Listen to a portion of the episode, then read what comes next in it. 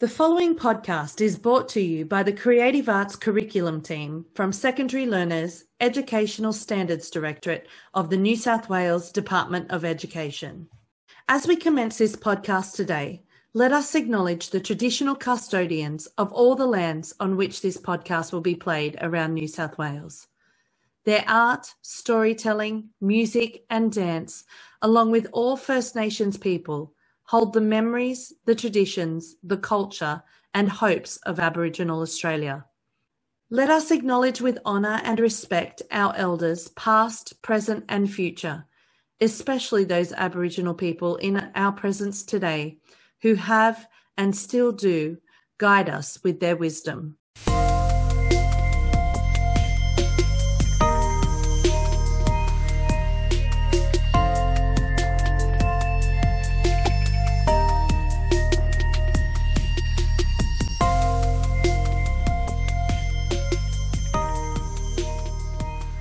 Welcome to the Creative Cast podcast series. My name's Jackie King and I'm a Creative Arts Project Advisor with the New South Wales Department of Education.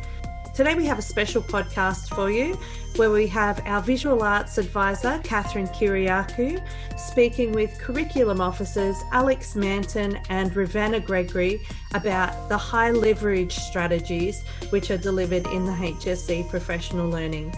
Please welcome Catherine, Alex and Ravenna. Thank you for joining us today, and I'm going to start with you, Catherine. So you've been running this HSC Professional Learning for some time now. Can you please tell us a little bit about the Professional Learning program? Yeah, I can. It's a pleasure to be able to talk about it. So I've been a part of it since about the beginning of 2020, and it's a program that aims to support teachers to collectively improve student achievement. And the focus really is that we're doing that regardless of their socioeconomic status. And there is a focus on closing the equity gap through this program.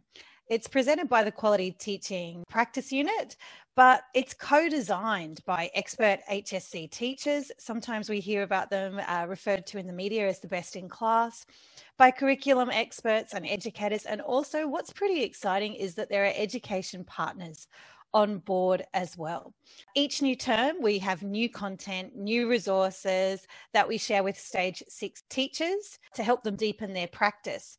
So last term, there were 8 subjects doing the PL, and the subjects at this stage are being selected because they have high HSC candidature, but the program is growing. The thing that's exciting, I was mentioning before about having a research partner, we're working with Western Sydney University and Emeritus Professor Wayne Sawyer to look at his research into success in the HSC. So it's a huge project to be a part of. Fantastic. I actually sat in on one of your professional learning sessions last term and found it very inspiring. So today we're going to talk about the high leverage strategies, which is something that you talk about in the professional learning. Can you please give us a little bit of background on high leverage strategies? Yeah, I can. Look, the high leverage strategies have come out of the research of Emeritus Professor Wayne Sawyer. And he and his team conducted quite a lot of research some time ago that really is specific to New South Wales and specific to the HSC, where they looked at some of the strategies that very successful teachers were using and brought that together. And those are the strategies that we share.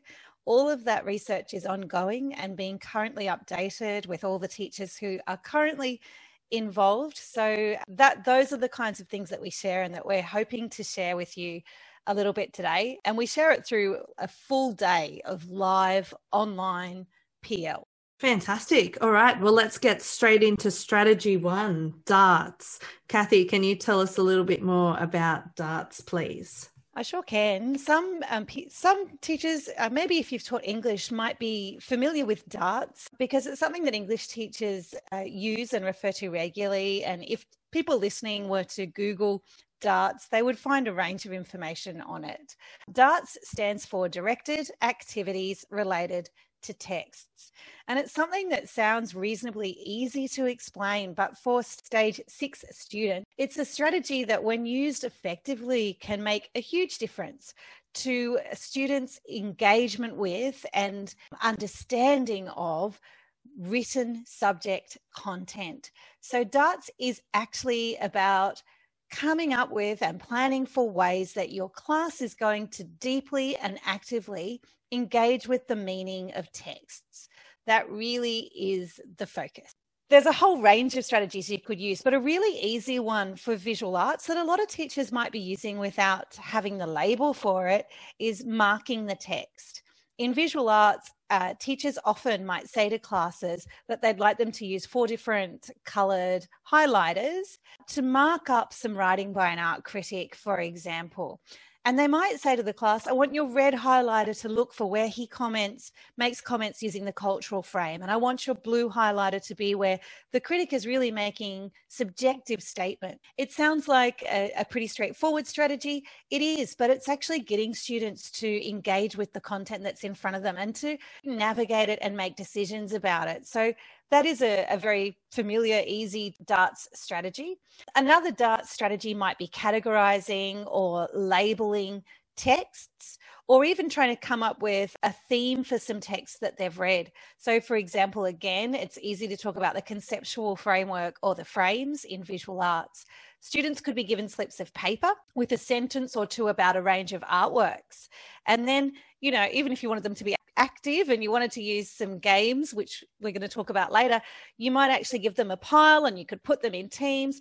They're going to read those strips of information and then they're going to categorize them by, you know, running across the room and throwing the bit of paper that is about the world into the basket that you've labeled the world, and running across the room and putting the one that really focuses on the artist into the basket that focuses on the artist. I know sometimes with our stage 6 classes, we maybe overlook some of those more active or engaged ideas when working with text, but they're really powerful when you use them purposefully. Something that other art teachers really like to do, that I love to do, is to get your class to look at some writing and then map it or diagram it or use a table or a chart to break up the information. So there's some simple DARTS strategies. I love some of those ideas. And that last one where we map it or something like that, we did a podcast last year with Jessica McCarthy on sketchnoting, and I just think that sits so nicely into visual arts. Ravenna and Alex, we've got you both here today too. Could you give us, Alex, some examples on how we might use DARTS in music? Sure. I guess in music it's important to note, well, where do our students in stage 6 actually engage with texts? Because most of our content is done through listening and performing and composing. And obviously we do have musicology as part of that, but they don't tend to work with a lot of text in music, one in particular. Obviously music too, if they're choosing to do elective essays or musicology essays when they've got to write 3,000-word essay, they're very much going to engage with the text, but most of what they do is based on their own analysis. However, it's really important that the texts that the students do engage with are relevant to their discussion and that they're using their research to support their musical evidence and their observations. So one similar way that Kathy mentioned just then that we do in music as well is that highlighting of text. I like to use the term rainbow editing, where they write the who, what, where and why, and they allocate a colour for each of those sorts of observations on what is happening in the music, what section is it happening in, and so forth. So that's a really cool way for students to understand whether what they've written contains all the information that they need to include. Sometimes I'll give the students a model oral response, but cut up, and they have to listen to the music and then put that text back together in correct chronological order, which engages their listening skills as well as their reading skills and learning how to interpret that text.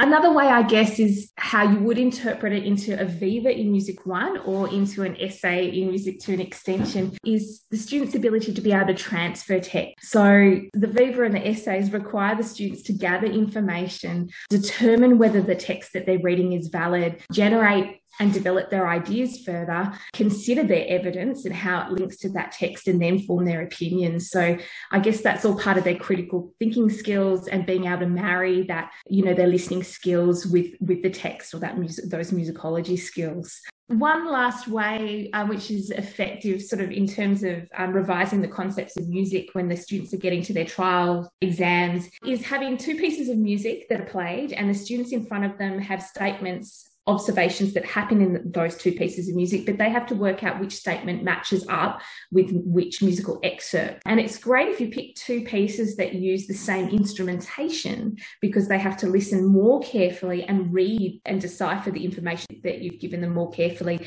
to then be able to match it up with the correct oral excerpt. So that's another way that we can incorporate that. Some lovely examples there, Alex. Thank you. And Ravenna, we've got you here as well today to talk about how we might use darts in drama. Thanks, Jackie. Yeah, I mean, lots of parallels, I think, with what both Catherine and Alex were saying about the way that these strategies are occurring in visual arts and music. And the one I think that we're all using, or that I use routinely, is text marking in terms of that a darts strategy. And I guess when Alex was talking about in music, not necessarily engaging with a lot of texts, in drama we do engage with a lot of texts. Students do engage with a lot of texts that are written by others. But I guess the strategy that I can think about is engaging with their own text through that idea of peer assessment and self-assessment.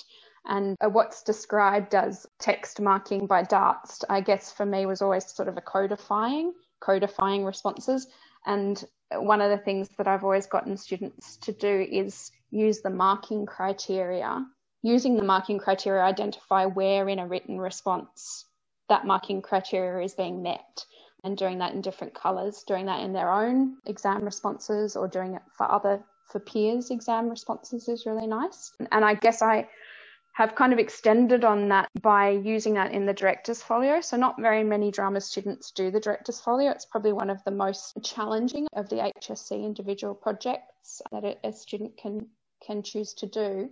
But it's really nice to get them to sort of use highlighting to make sure, a kind of colour coding system to make sure that they really clearly expressing a concept or vision throughout their folio, because it's 3,500 words and they can lose track of where that's happening, and that the analysis and synthesis of research is occurring and where the production experience is. Or they can do that as well with the requirements of the project, so making sure that everything is there, is being hit in that 3,500 word project.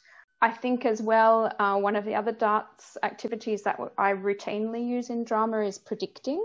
And I guess moving beyond the obvious things of plot and character prediction, I think the way that drama uses prediction is often through examining subtext and intention of characters. So what's really going on below the surface here, and what could this mean, through that kind of exploration of text beyond the kind of what's on the page. And then I like to use as well maybe reading or doing a moved reading of the first moment of a play in stage 6 that you might be studying, and getting the students to make predictions about the style and form of that play just based on that opening moment. So what is the evidence? What conventions, what techniques are we seeing in this opening that might let us know what the form of this play or the style of this play is going to be, and also about its context. And so that's a really good one. And then I think as well, transformation is one that stood out for me in the dart strategies. So the transformation of a script, of a play script, into a performance essay, I have found really, really useful with students. So the idea that what would traditionally be a paragraph becomes a scene, with the supporting evidence being the transformation of scenes from multiple plays as well. So for example, in the compulsory Australian HSC topic, taking multiple plays and thinking about transforming the contexts and issues of those plays into a thesis, and then further exploring how transitional devices can also express a thesis. So there's kind of complex transformation of texts happening in that activity. Some lovely ideas shared there amongst the three of you. Thank you for that. And I think some students would come along and see a chunk of text, and it can be so overwhelming for some students. So to have some directed activities to break those down, and actually some purpose to highlighting, not just grabbing out that highlighter and highlighting random words, but having some different colours and making some sense of it, I think is some really great ideas shared there. Strategy 2 we've got is about building understanding and interpretation. So Cathy, can you take us through strategy 2, please? Sure, yeah. Look, this is interpretation, I think, is probably an important strategy for all of the arts forms it's really very important in visual arts, because when you interpret, you are actually searching for meaning and you're constructing meaning, you're engaging in that act of explanation. And one of the things that our highly effective teachers do is really set up their lessons so that problem solving and thinking and applying knowledge, rather than just like copying it out or reproducing knowledge, it's the interpretive act is really a big focus in the way that they design their lesson and in what's central to their lesson. So when I'm thinking about that in terms of visual art, I guess the thing that most teachers, art teachers, would know and understand is that our syllabus is set up with interrelated, so connected, interpretive frameworks, and they're actually called that in the syllabus, and they are designed to support students to make meaning of source material. In our case, it might be artworks, in a way that becomes increasingly more complex. So for us, the frames provide four lenses through which we can view art making and art criticism and art history, and they're ways that students can really frame up their own interpretations of things. So when we're talking about stage 6, in section 1 of the HSC exams, students are tested on their ability to interpret works. They're given unseen plates, a range of source material, and that might include an artwork, it might include an image of the artist working in their studio constructing that work, and it might include a really limited little quote by the artist. And then they're asked to construct an account of the way that the artist might have made choices and the actions that they've undertaken, their processes, their ideas, the concepts that are informing that work, just based on source material that is in front of them. That's all about interpretation. And I guess what I would say is that as teachers, using that approach to constructing meaning in your class is incredibly powerful, not just saving it for exams or for test, you know, the lesson once a fortnight where you might have your HSC focused lesson, but actually thinking about the way you teach art criticism and art history as more being more about allowing students to develop understanding and meaning, rather than spoon feeding them information or getting them to read something that neatly sums up a time period or an art movement or an artist's perspective. Another really lovely way to do that might be to give students, you know, a whole range of statements by an artist, sometimes that are contradictory, at the beginning of a case study, for example, and then, you know, getting them in groups and getting them to try and write about, you know, what values they're starting to see being unpacked by that artist and what connections they're making, and maybe connecting that to prior learning that they've done or to movements that they know about. So that they're actually constructing some meaning and you're building that into the lesson, and it's a focus of the lesson, is that really valuing that they are creating meaning in the classroom, I guess. That's what interpretation is all about as a strategy. I think it's really great when they're concluding their own meaning from something as well. Ravenna, in drama, I'm sure students are interpreting a lot and developing their own meaning for different things. Are you able to talk about this strategy or how you might use this strategy in drama? Yeah, I mean, I feel like the interpretation of text is throughout the stage 6 course for drama, but also the interpretation of staged moments. You know, it's all about that experience of what do we see on stage? What do we feel because of that as an audience? How does an audience interpret that moment when it's done this way as opposed to when it's done this way? So that idea of directorial intention and its impact as well is really evident throughout the course. And I guess, you know, one of the ways of exploring that a little bit further is through the play building, and that's the core content for the course, is that group devised element, generating and exploring ideas through play building, but then deciding on which one of those interpretations to use through that selection structuring process. That's the place that I find that it's actually most actively happening in drama. Even though you might think that it's about that interpretation of script, it's actually in the group devising that you see the mechanics of interpretation. And I think the lovely thing about that is it's through that feedback cycle as well. Students have to grapple with I've interpreted this way and I think the audience will interpret it that way as well, but then the reality that often they don't, and I have to do things differently. I think that's the really nice thing about that group devised process. And then they have to refine and rehearse in order to, you know, make sure that intention is realised. And I think I do a little plug at the moment for one of the resources that we have up on our website, the group devising using research as a stimulus resource. The nice thing about that is that you have multiple interpretations by a cohort. So if you've got, you know, more than one group in your year 11 class, you'd have multiple interpretations of the same phrase. And I think that's a really interesting thing for students to see, for them to go back and go, wow, I interpreted it this way, but how nice is it to see these other students interpreting it in that way?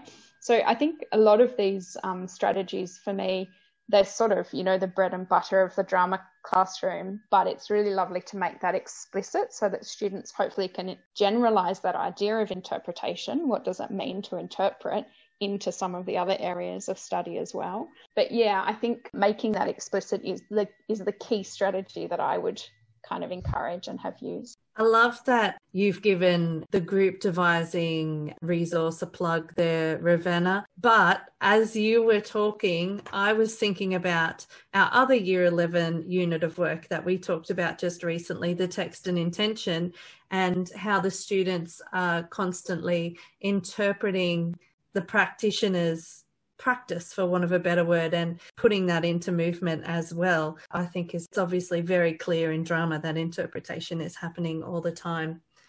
Alex, in music, how would you say interpretation is used in music? Interpretation can be applied more broadly in music, in that we're continually asking students to interpret the music itself and what they're listening to, and often that will also be scores as well, particularly in Music 2, an extension where they have to interpret the score. And I guess a score is a type of literacy, a musical literacy, so to speak. In the Music 2 paper, in question 4, students are also often given a quote for question 4 where they need to apply or interpret that quote to their 10-mark essay. And so I guess that's another way that students in music are applying their interpretation skills to sort of unpack that quote and support the quote with musical evidence that's generated from the music that they're presented with. So, and I suppose as well, we often see kids in performance interpreting a cover version. They're interpreting a piece of music in their own way to create a cover version or an adaptation of an existing work, which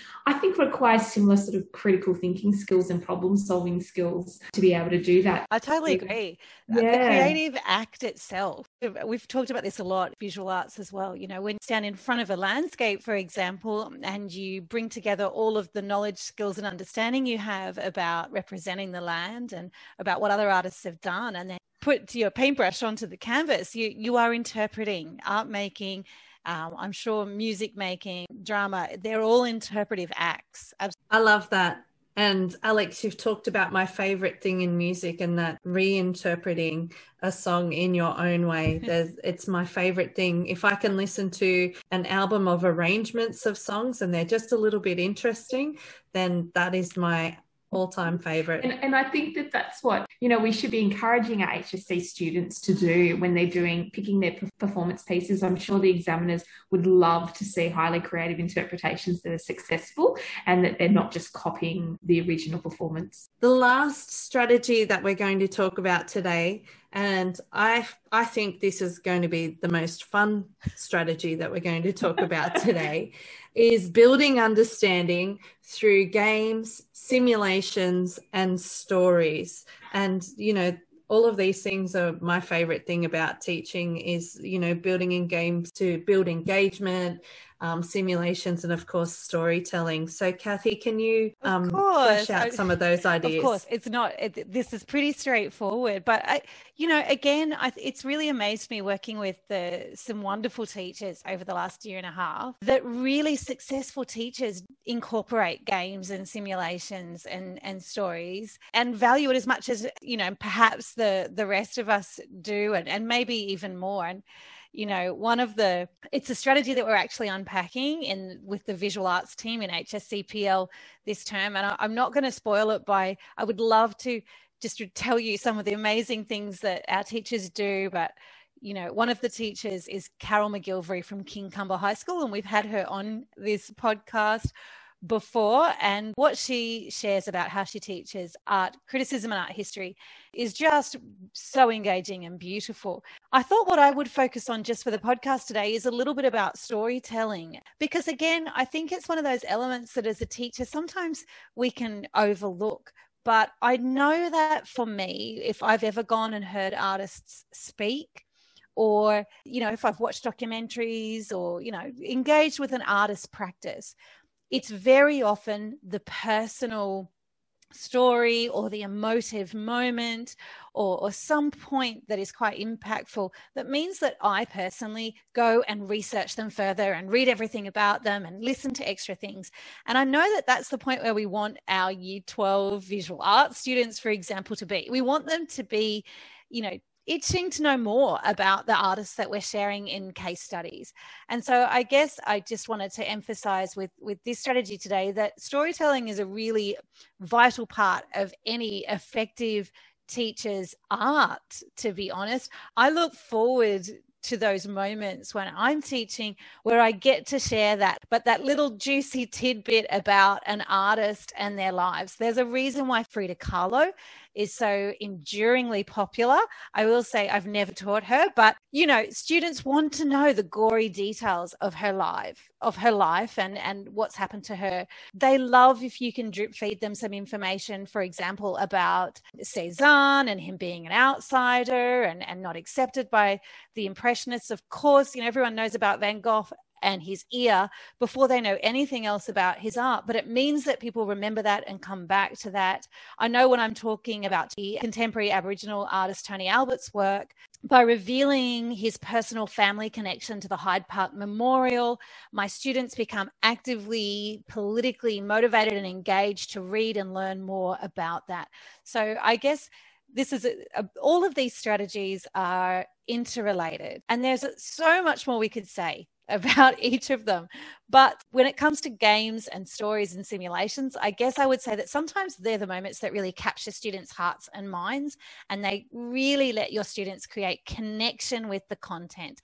And we know, and we've kind of started to talk about games earlier when we were talking about the frames and the conceptual framework. Games also have that effect, and I think teachers need to think about them as serious learning, even though it's fun.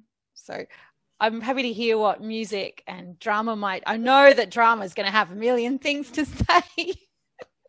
Yeah, let's leave drama to last because we've got lots of game ideas for drama. I love that you're talking about stories, and you did delve into stories there, Cathy, because as a part of the Aboriginal pedagogy and the 8 ways of learning, storytelling is one of those elements, and it's so important for engaging students. And it just turns their minds on and perks up their interests sometimes if they can relate to a story that's being told. I'm just going to add to that, and I'm going to just say that for the teacher, what that then means is that you actually have a responsibility to go and read widely and know more and be ready with your content and know the moment, and actually, you know, to use some of those drama games to know the moment when you're going to drop that story, because you need to move those kids forward in their seats and get them listening, right? So all of that feeds into it, into your own practice as a teacher, I think. Absolutely. Alex, we're going to throw to you for music, stories, simulations, games in music. What can you share with us? Well, Cathy, I was having a bit of a giggle with what you said about all of the artists and, you know, just the interesting things about their lives, because it's similar in music. And it's tricky, though, because it tends to be what the kids most remember, you know, that J.S. Bach had 20 children and that Beethoven was deaf, you know, that they always remember that stuff, don't they? Or even the latest one that I came across was Stravinsky's The Soldier's Tale, which was actually a theatre work. Their performances were postponed due to the pandemic of the Spanish flu, which makes that very relevant. That's actually included in our Year 11 Music for Small Ensembles resource that's on our website. That, look, they always remember that stuff, but it does, you know, engage them more. I guess I was thinking about a couple of games that one of them that I like to play with my students a lot. I don't know if it could even be classified as a game, but my students really love it, and it's related, I guess, to darts, is when they're doing their concepts of music revision. So we have our 6 concepts of music, and you write one concept on a A3 piece of paper and place them around the room like concept stations, and each student finds a station to sit at, and you play the excerpt of music once, and they need to just write down everything that they can hear in the music related to the concept.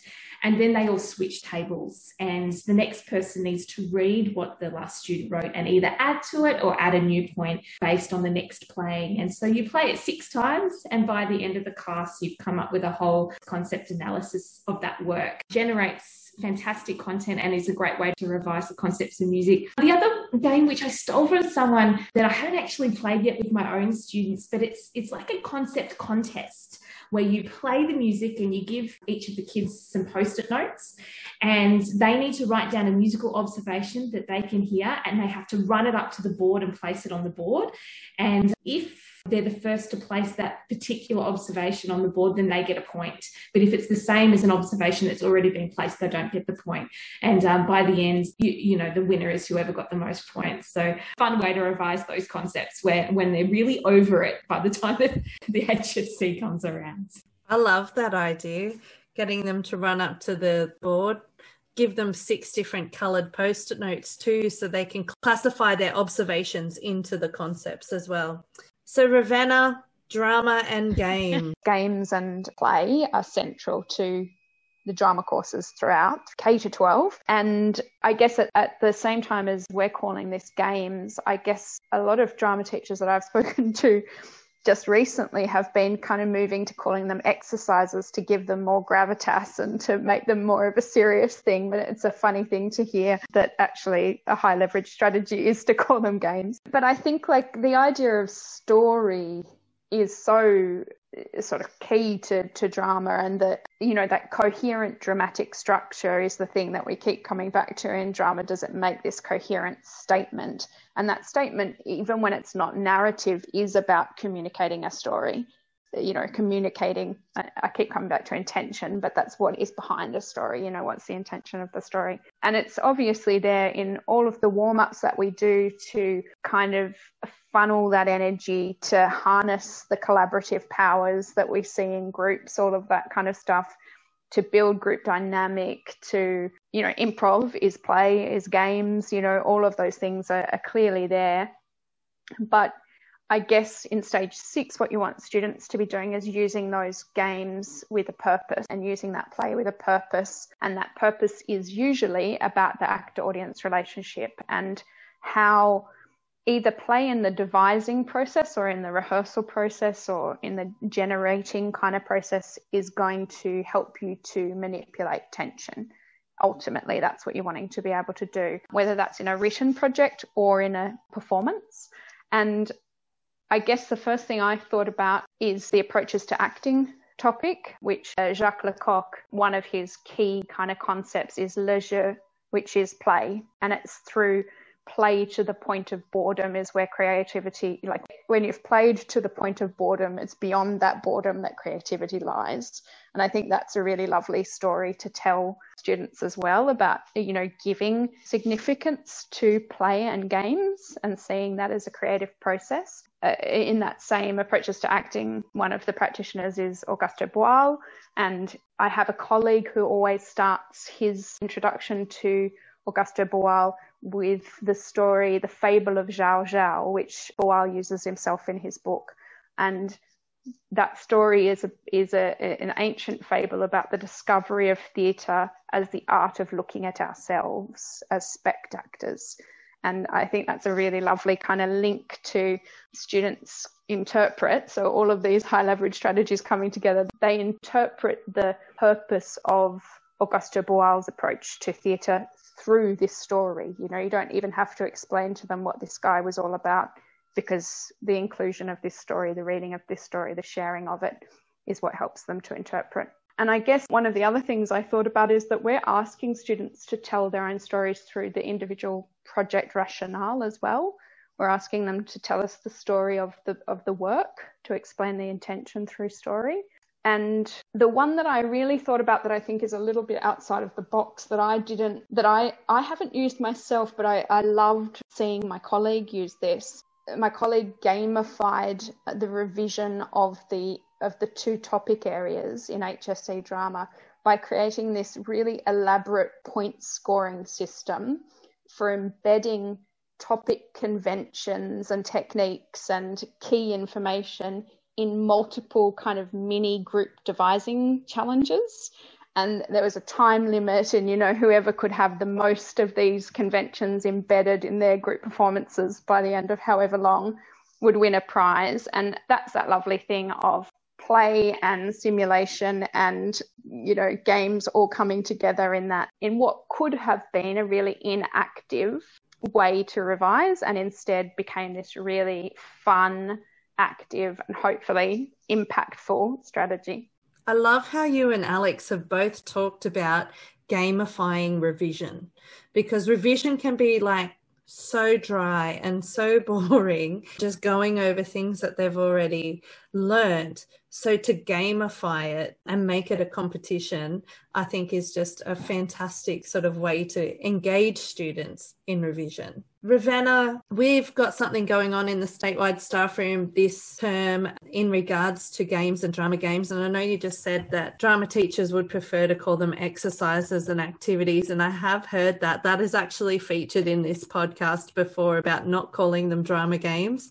But can you talk a little bit about our drama game share? Yeah, so I guess that's an attempt in statewide staff room to kind of go, well, there's this, you know, the importance of games in readying students for learning in drama, you know, and so whether it's to lift their energy or whether it's to get them, you know, accepting offers and collaborating effectively, or whether it's to get them focused or whatever it is. We've created a couple of ways that teachers can share their favourite games or the games that they think are most useful. And they can do that either through filling out a form, which then will be fed into this kind of collaborative collection that's constantly evolving of games to be used, or they can do it by recording a game through Flipgrid. Yeah, fantastic. Today has been such a fantastic discussion about pedagogy, really, about finding different ways to engage our students and lift them to their next level. Cathy, can I get you to sort of finish us off by... Sure.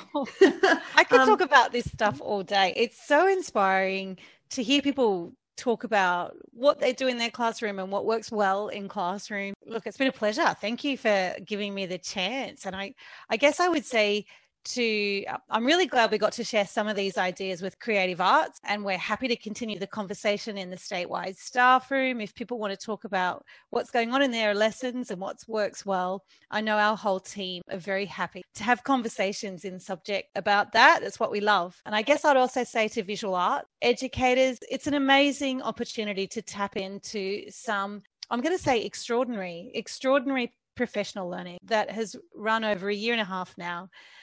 Where you get a whole day online with colleagues from across the state to talk about just these kinds of things. And I'd just say, welcome. Google HSC Professional Learning Visual Arts, or find it in the statewide staff room. There's a link there. Please come and join us and keep this conversation about what you do in your room that's effective going. Thank you so much for joining us today, everyone. And a reminder to New South Wales Department of Education teachers to join the statewide staff room and continue the conversation. Thanks, Jackie. This podcast was brought to you by the Creative Arts Curriculum Team of Secondary Learners Educational Standards Directorate of the New South Wales Department of Education.